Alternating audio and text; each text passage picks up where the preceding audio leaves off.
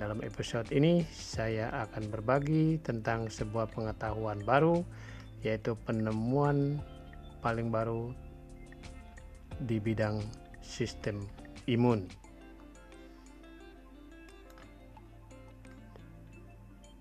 Penemuan tersebut saya baca dari Medical News Today. Dan saya tulis dengan beberapa tambahan sedikit mengenai apa itu memori imun. Tulisan saya dalam blog di blitzteamacademy.com berjudul Markas Memori Imun dan Strategi Sistem Imun. Mengenai memori imun, saya telah banyak membaca laporan ilmiah. Memori imun sering juga disebut immune IQ atau kecerdasan imun. Hari ini saya membaca sebuah pengetahuan baru lagi. Karena pengetahuan baru ini sangat bagus, maka saya bagikan di sini. Seperti kita ketahui, sistem daya tahan tubuh atau imun sangat-sangat vital bagi kesehatan kita. Dalam sistem imun dikenal istilah memori imun. Dengan memori tersebut, sel-sel imun bisa mengenal dan mengingat karakter patogen, yaitu organisme atau virus yang menyebabkan penyakit. Virus-virus tersebut menyerang tubuh kita dan dapat dikenal oleh sistem imun yang cerdas sedangkan sistem imun yang bodoh tidak mengenal patogen-patogen tersebut. Ingatan tersebut diperoleh bayi dari air susu ibu atau ASI. ASI berisi pengalaman ibu melawan penyakit atau patogen-patogen yang menyerang tubuhnya. Jadi, kita semua telah menerima pengetahuan tentang berbagai jenis patogen dari ibu kita. Terima kasih kepada ibu yang hebat yang telah memberikan kita ASI ketika kita masih bayi. Sistem imun kita juga menerima pengetahuan serupa dari pengalaman diri kita sendiri berhadapan dengan berbagai macam patogen di sini mengalami sakit sebenarnya baik untuk sistem imun. Jadi kalau kita 10 kali sakit, sistem imun kita dapat mengenal 10 jenis penyakit. 100 kali sakit, sistem imun kita dapat mengenal 100 jenis penyakit.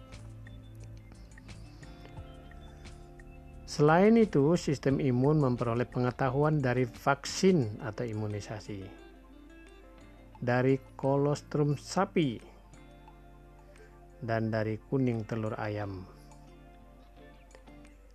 Vaksin sudah lama kita ketahui, namun jumlahnya tidak banyak.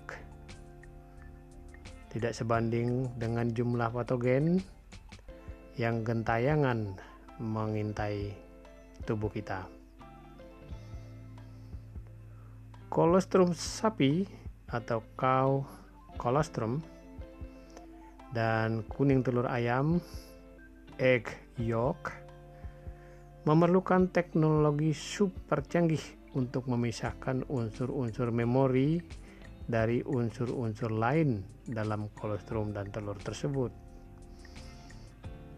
Kita ketahui bahwa uh, kolostrum sapi yaitu kolostrum itu adalah susu yang baru keluar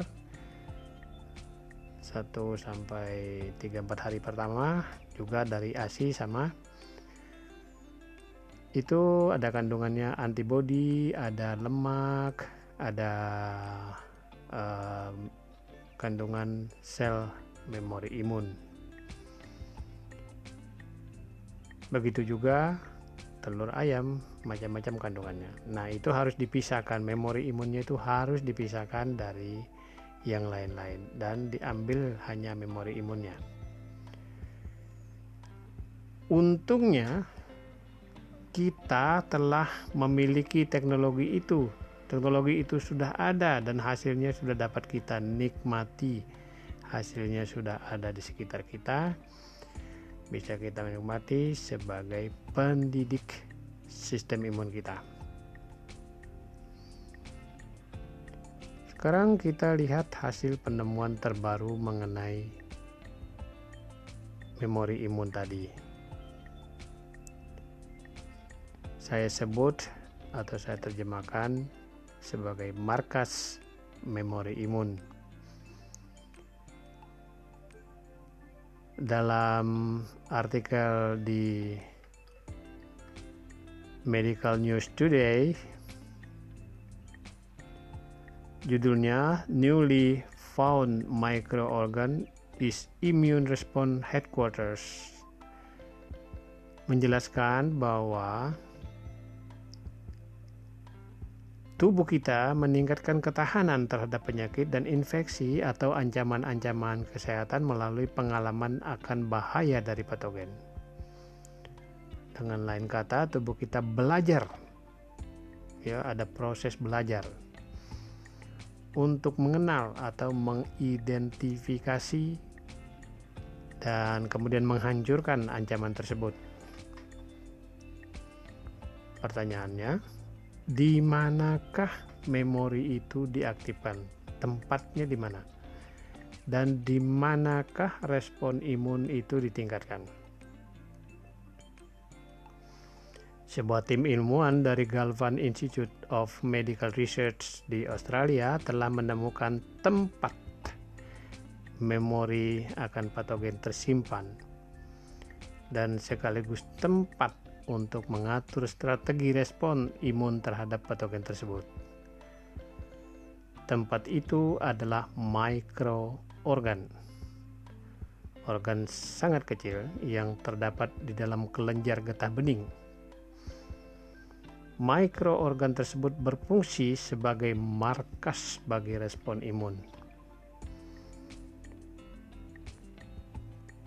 pada permukaan kelenjar getah bening ada struktur atau ditemukan sebuah struktur yang oleh para penemunya dinamakan subcapsular proliferative foci disingkat SPF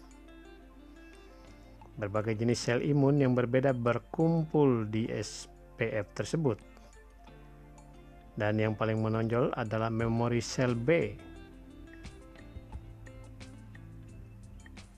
yang membawa informasi tentang cara melawan patogen yang sudah dialami oleh tubuh kita sebelumnya.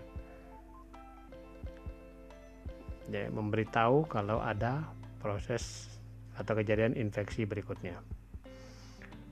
Di dalam struktur SPF, memori sel B berubah menjadi sel plasma yang berfungsi untuk mempertahankan sistem terhadap infeksi. Plasma sel mengeluarkan antibodi yang mengenal patogen dan bertujuan untuk menghancurkannya.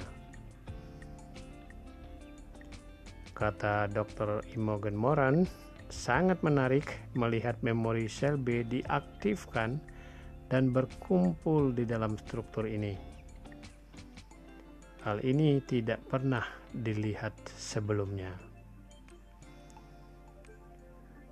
Posisi SPF sangat strategis sehingga dapat meningkatkan dan mengambil tindakan cepat terhadap infeksi.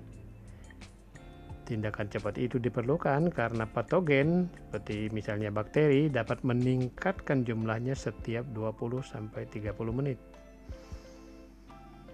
Jika respon imun terlambat, maka akibatnya bisa fatal terhadap kehidupan. Struktur SPF sudah ada di dalam tubuh kita sejak kita diciptakan. Namun baru ditemukan setelah ada teknologi baru yang disebut sensitive 3D microscopy saya menyampaikan terima kasih atas penemuan ilmiah yang hebat dan sangat berguna ini. Jadi kita sudah melihat bagaimana sistem imun bekerja dan di mana posisinya, tempatnya serta markasnya di dalam markas itu yang disebut struktur SPF di dalam kelenjar getah bening Di situlah sistem imun berkumpul dan mengatur strategi untuk mengenal dan melawan berbagai macam ancaman penyakit terhadap tubuh kita.